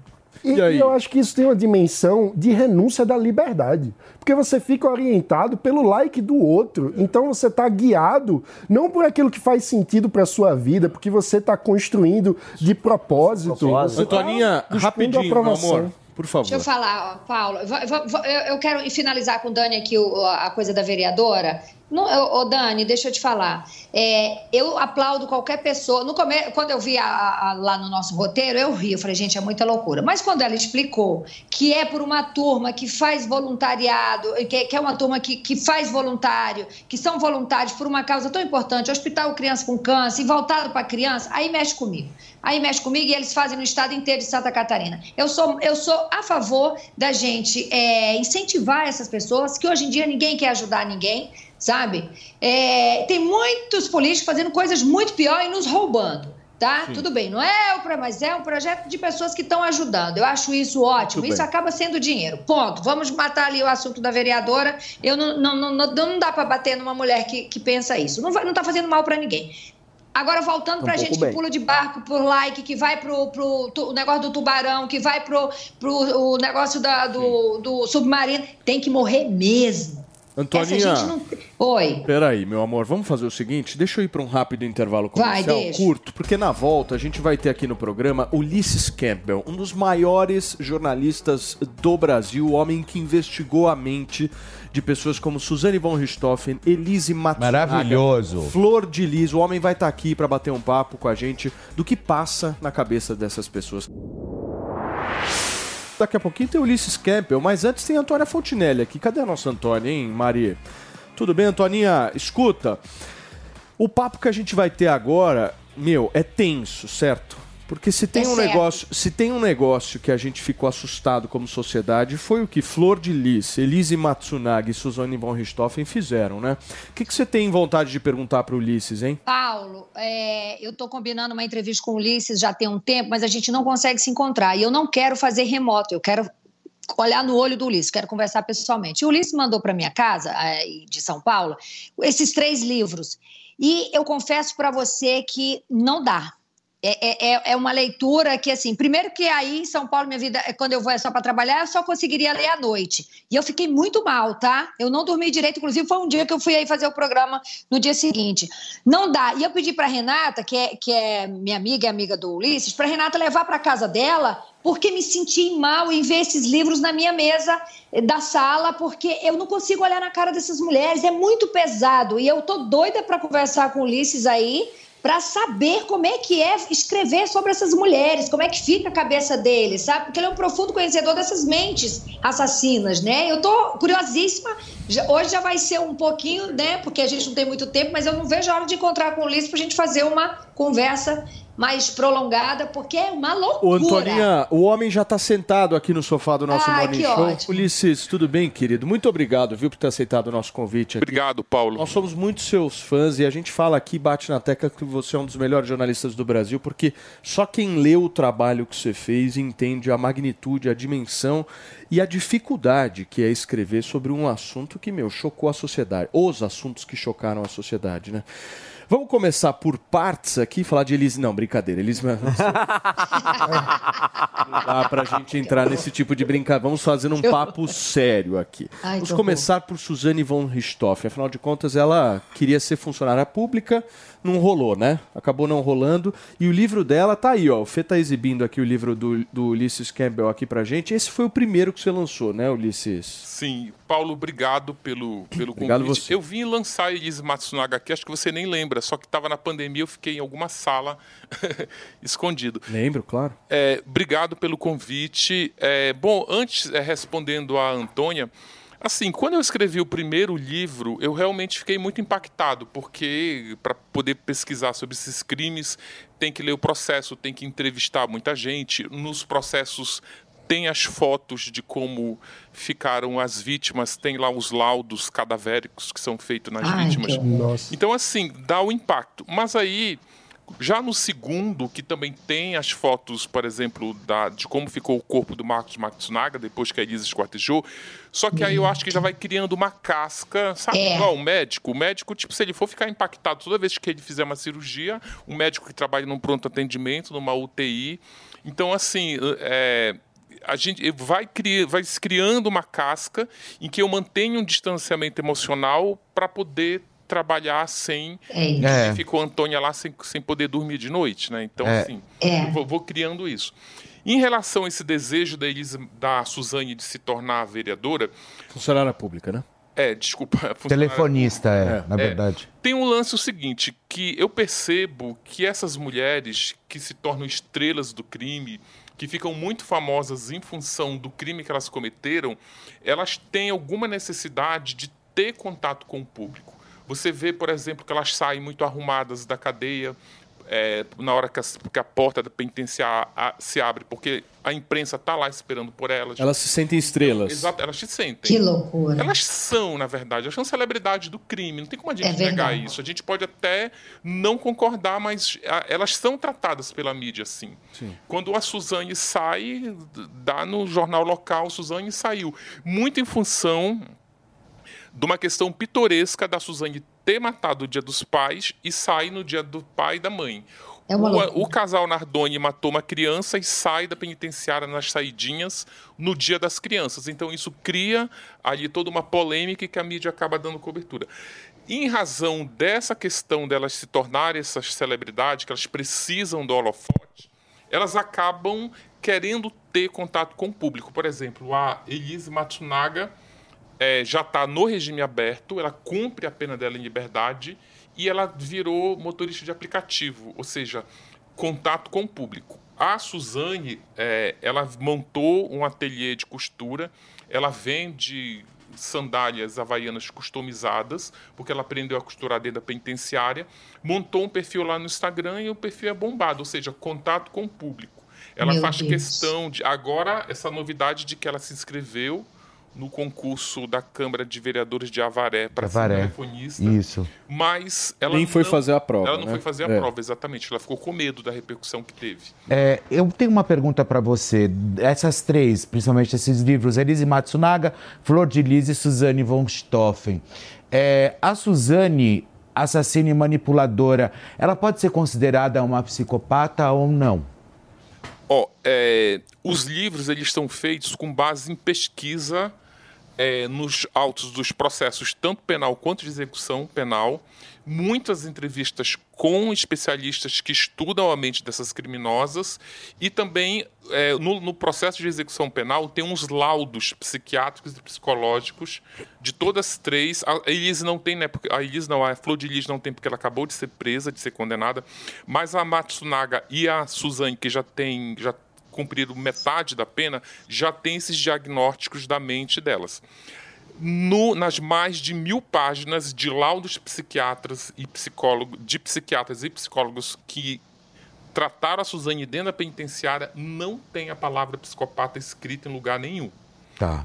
A Elise Matsunaga ela tem três laudos dizendo que ela é psicopata.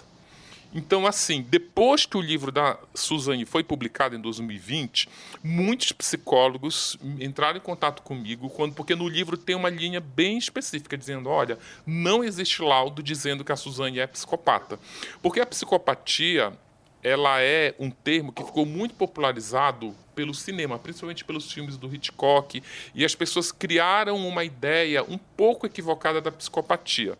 Ser psicopata, por exemplo, é o menor dos problemas dessas mulheres.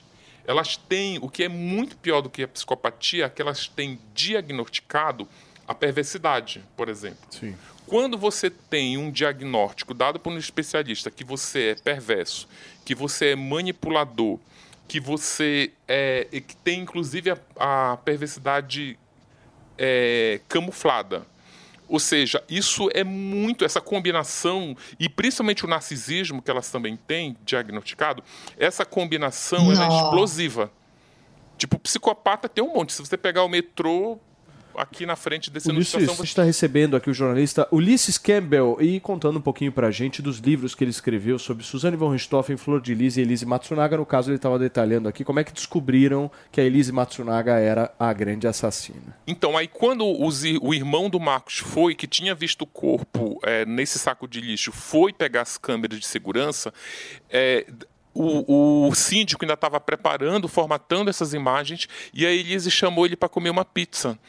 Aí ele subiu para comer essa pizza, ele não comeu toda O a pizza. ou o irmão? O irmão. O irmão. Aí o irmão foi jogar fora no lixo a fatia de pizza que ele não tinha comido, e aí ele viu que era o mesmo saco de lixo que a Elise usava na cozinha. Era Imagina o tava- gelo que ele tomou ali na hora, ele né? foi Meu, embora de lá. né? Aí ele Meu foi Deus. embora de lá sim, com aquela certeza de que foi ela que tinha. Parece cena de filme. Turma, são 11 horas e 46 minutos, um papo leve e agradável na manhã almoço. quarta-feira. Antes do Certo? almoço. Antes do almoço, acho que é um bom papo, certo, maninho? Pô, eu, eu acho que tem um. E os testes, hein? Eu quero saber dos testes aí, porque tem vários testes legais de serem feitos, certo, maninho? O que, que você tem? Ah, é, eu acho que tem um ponto interessante para reflexão, que você coloca que, de certa forma, elas são celebridades do crime. E porque atraem muita atenção. Tem gente que acompanha quase como se fossem personagens de um seriado é, policial. Então, eu queria saber, você já parou para refletir sobre esse fenômeno? Tipo, o que é que motiva pessoas que acabam sendo quase fãs de mulheres cometeram crimes como esse, na tua visão? Então, eu acho que tem dois grupos aí é, bem distintos. Existe a Suzane, a Elise, a Flor de Lis, elas têm grupo de fãs, principalmente a, Eli- a Flor de Lis, que era uma cantora gospel de sucesso, era uma pastora evangélica de muito sucesso, uma deputada federal é, a mais votada do Rio de Janeiro em 2018. É, então, assim, ela tem, ela tem já o seu grupo ali Uma de história fiéis. prévia, É. né? A Suzane e a Elise, ela tem também os grupos de fãs que, ah, por exemplo, muitas fãs da Suzane entram em contato comigo dizendo assim: "Ah, eu entendo o que que a Suzane, por que que a Suzane matou os pais dela. Eu também já pensei em matar meus pais". Muitas mulheres que têm relacionamento abusivo também falam: "Olha, eu entendo a Elise porque o meu marido também é um escroto dentro de casa". Enfim, cada um tem as suas razões. Agora eu acho que isso é um nicho bem específico que eu honestamente eu acho bizarro. Agora tem um outro tipo de público que é o público que consome true crime. Isso, inclusive, nos Estados Unidos, isso é uma, é uma indústria que movimenta milhões de Os dólares. seus, os seus vídeos das suas entrevistas na internet estão com coisa de milhão, dois milhões É. de visualizações. É impressionante a força do Ulisses na internet. Mas eu acho que já é o seguinte, aí já é o público consumindo true crime. É, O que, que é true, o true crime? O crime é do crime, é. Crime é- real, é, né? É o crime real. É, É. não, só pra. É que eu não sei bem inglês. Não, mas, não, mas, eu- não, mas eu entendi. É- é, na verdade, ele além da tradução, ele é um ele é um estilo de não é um estilo, é uma categoria de série, uma categoria de documentário, aonde você retrata crimes do jeito que eles aconteceram. E isso Eu conheço gente que ama, que assiste direto esse tipo de coisa. Eu tenho horror. O Ulisses anda com segurança, porque o tanto de gente maluca que deve ter se aproximado, porque. Né? Não, é, tem uma coisa que. esse- o crime dessas mulheres, é, eles são crimes, cara, é uma coisa assim que nem todo mundo entende, mas se o Alvino de Sá tivesse vivo aqui, ele explicaria melhor do que eu. Mas é, essas mulheres, elas mataram pessoas da família dela. Eles não saíram matando as pessoas na rua. Você tem que ter é serial medo. killer, né? É, você tem que ter medo é do bandido que está lá na calçada, que vai botar uma arma na sua cabeça, pedir no seu celular, e se você não der, ele vai dar um tiro E te mata. É. É esse o bandido que você tem que ter Latrocínio. medo. Suzane matou os pais dela. Se ela tivesse matado os pais da amiga, aí era outra enfermaria. A Elise Matsunaga ma- e a Flor de Lis mataram o- os maridos dela. Então, assim, não saiu matando o marido das amigas. Então, você não. Essa, esse tipo de crime, para acontecer, é uma engenharia de anos e anos. Ela não decide matar o marido da noite pro dia.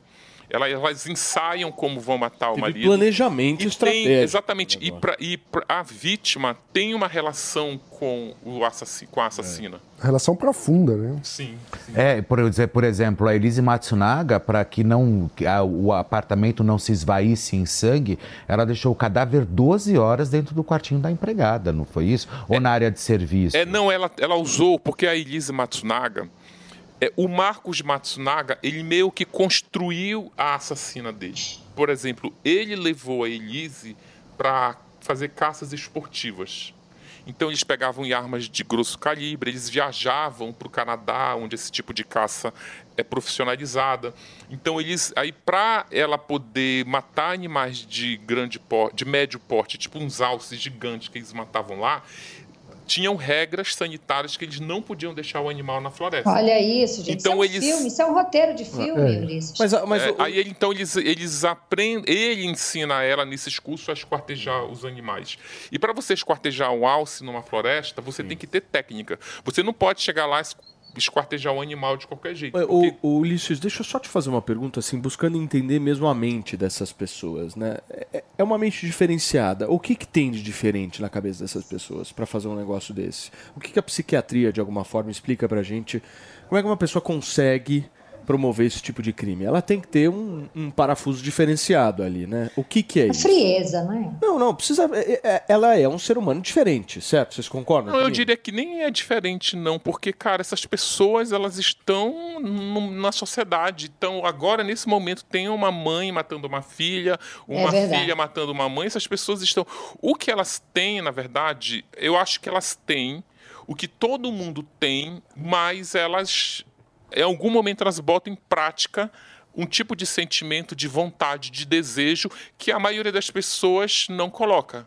Por exemplo, quem nunca pensou em. Aliás, muitas mães, depois do caso Nardoni, que jogou a criança pela janela, muitas mães falam: cara, tem horas que meu filho ele é tão é, é, irritante, mas é tão, que dá vontade de dar um tapa mais forte. Ou seja, a mesma mãe que tem uma vontade de dar um tapa na cara do filho, essa vontade, esse desejo executado, ele pode se potencializar. Muitas mulheres têm vontade de matar o marido. Aliás, eu recebo mensagem pelo Instagram todo dia de mulheres dizendo: Olha, eu só não matei o meu marido por conta da minha filha. Eu descobri que eu não estou matando, eu não estaria matando o meu marido, eu estaria matando o pai da minha filha e minha filha ama o pai. Ou seja, as pessoas, a psiquiatria ela diz que as pessoas têm um desejo, você tem linhas que você não cruza. Você não deve cruzar. Inclusive existe o, o Código Penal, ele existe para isso. Se você pensar em matar alguém, antes vai lá folhear o Código Penal para ver quanto tu pode pegar de cadeia, que aí tu vai ali e diz assim, não, é melhor não. Eu prefiro estar livre. Ou seja, tem um impulso animal e tem a civilização que coloca a ordem ali, né? E o ponto é que, de alguma forma, a civilização não atuou sobre a mente dessas pessoas para frear um impulso, porque a raiva é uma coisa natural. Sim, eu ainda te diria até mais. A gente tem no Brasil um Instituto da Legítima Defesa em que você pode matar para não morrer. Mas eu conheço uma série de pessoas que, se tiver numa situação dessa, ela vai acabar morrendo porque ela não tem a frieza, ela não tem a destreza, ela não é da característica dela pegar uma arma e dar um tiro em alguém. Mas algumas pessoas têm. Sim. Tem. Ulisses, e prisão perpétua funciona? Pena de morte, prisão perpétua. Então, eu acho. Funcionaria aqui? Eu acho que aqui no Brasil não, primeiro, porque a prisão perpétua você vai manter um. A gente não tem vaga na cadeia nem para cumprir penas pequenas, quanto mais uma prisão perpétua. Eu não sei se é uma saída para esse tipo de crime. Você... Pena de morte. Então, a pena de morte eu já acho um pouquinho. O Brasil, ele não tem um judiciário bem estruturado Pra isso, para é isso. Nós não temos um Ministério Público. Volta e meia a gente vê reportagem de pessoas que foram soltas, que foram presas injustamente. Então já acende o alerta. Eu acho que no Brasil, se você instituir a pena de morte, vai acabar morrendo, sendo executado. Não, além de, além de, ah, eu acho que alguns inocentes seriam, mas eu acho que pela no- estrutura da nossa sociedade é que a gente sabe como funciona. Os ricos que têm condição de pagar um bom advogado vai livrar o seu cliente da pena de morte. O pobre que está lá na favela não vai, Vai conseguir porque ele não, então vai acabar virando ali. Você vê como é nos, os presos aqui ricos saem, né? Estão aí, os pobres estão lá. Um ponto interessante que o Ulisses trouxe, que eu nunca tinha pensado por essa ótica, é que, pelo que você está dizendo, o perigo delas foi algo que era relacionado com a família, mais especificamente. Né? Ou seja, se eu entendi bem, tua visão é que não é tão perigoso assim para a sociedade tê-las. Ô, Ninho, deixa eu só me despedir de quem nos acompanhou pelo rádio nesta quarta-feira. Muito obrigado pela sua audiência. Nós vamos ficando por aqui e amanhã estaremos de volta. São 11 horas e 55 minutos. Pode responder, Ulisses. Eu- elas oferecem perigo para quem está no círculo social Ao dela, redor. em volta dela. Por exemplo, Quem é próximo. né? é, por exemplo, Elise Matsunaga, se ela viesse se casar de novo, esse novo marido dela tem que ter muito cuidado, porque ela já mostrou do que ela é capaz de fazer. Agora, o, o sistema penal, ele implica na Ah, Eu só queria só complementar né? aqui nessa questão. Só que eu acho que o fato delas só terem sido perigosas e assassinas para os membros da família não impede que a sociedade como um todo, onde elas viveram, fiquem chocadas Exato. com o que elas fizeram. Eu acho que esse é o ponto, a ressocialização, né, essa- ó, Antônia? Gente, essa pergunta que eu vou fazer agora por isso antes do programa acabar, não sei se o Ulisses ficou sabendo, mas chocou quem ouviu essa história. Que a Suzana von Richthofen estava namorando a Elisa na cadeia. Isso procede, Ulisses? Você ficou sabendo disso? Não, isso não. Eu acho que. Eu nunca nem ouvi falar nisso. É, elas, É. elas não se falam. Eu acho que tem uma confusão aí. A Suzane e a Elise namoraram a mesma mulher dentro da cadeia, que é o Sandrão, que é uma sequestradora. Ah, tá. Quando a, Su- quando a Suzane chegou em Tremembé, ela chegou muito assustada porque ela tinha perseguido, tinha ameaçado ela de morte numa cadeira, numa cadeia eh, de Ribeirão Preto. E ela chegou em Tremembé e como ela é muito manipuladora, para ela sobreviver dentro da cadeia, ela tinha que namorar a líder da cadeia para ter proteção. Só que a líder, que era o Sandrão, estava namorando Elise. Então ela rouba a Elise Nossa. de Sandrão. Porque, inclusive, em Tremembé tem uma coisa. Sandrão de Elise, né? E É. Suzane rouba Sandrão. Sandrão. E a Flor de Lis também ficou brava? Não. Acho que Não, a não. Flor de Lis nessa cadeia, Paulo. Pelo amor de Deus, me ajuda esse final dessa história. E o Sandrão ficou com quem, Ulisses? Ficou com. Sandrão ficou com Suzane. Ficou com Suzane. Pois Ou seja, Elise corre o risco de esquartejar a Suzane aqui fora. Nossa senhora. Agora, uma, uma pergunta que eu queria fazer. Qual que é o nível de trabalho que você tem, não só de toda, toda a revisão documental, mas também de interação com elas, assim? Quanto que foi possível ter para os trabalhos? Eu tive contato com as três, mas os três livros são biografias não autorizadas, porque essas biografias não autorizadas elas têm mais valor no mercado editorial, então ela não tem a voz delas no livro. Porque, enfim, a voz que elas têm nos livros é o que elas disseram no tribunal. Então, o que é que, por que, que esses livros, é, na minha opinião, se tornam interessantes? Porque é o olhar das pessoas ao redor delas sobre elas. Então, por exemplo, eu tenho no livro da Suzane o que as amigas e as inimigas falam dela, e não ela falando de si. Muito bem. Gente, nós, nós entrevistamos aqui nesta quarta-feira um dos maiores jornalistas do Brasil, Ulisses Campbell, que escreveu três livros sensacionais, o da Elise Matsunaga, o da Flor de Lis. Pega aí, maninho, pra gente, por favor, ó.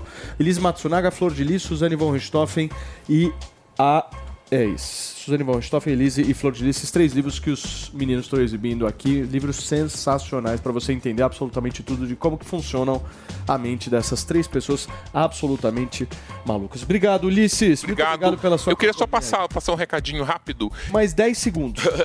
é que ó, tem material extra dos livros no perfil no Instagram chamado Crimes do Brasil. Boa, Mulheres Crimes do Assassinas. Brasil, arroba Crimes do Brasil e Ulisses Campbell também tá no Instagram. Turma, nós vamos ficando por aqui. Muitíssimo obrigado pela sua audiência. Essa é a Jovem Pan Jornalismo Independente. Até amanhã. Tchau. A opinião dos nossos comentaristas não reflete necessariamente a opinião do Grupo Jovem Pan de Comunicação. Realização Jovem Pan News. Life's better with American Family Insurance because our home policies help protect your dreams and come with peace of mind. Save up to 25% by bundling home, auto, and life. American Family Insurance. Get a quote, find an agent at amfam.com. Products not available in every state. Discounts may not apply to all coverages on an auto or home policy. Discounts do not apply to life insurance policies. Visit amfam.com to learn how discounts may apply to you. American Family Mutual Insurance Company SI and its operating companies American Family Life Insurance Company 6000 American Parkway, Madison, Wisconsin.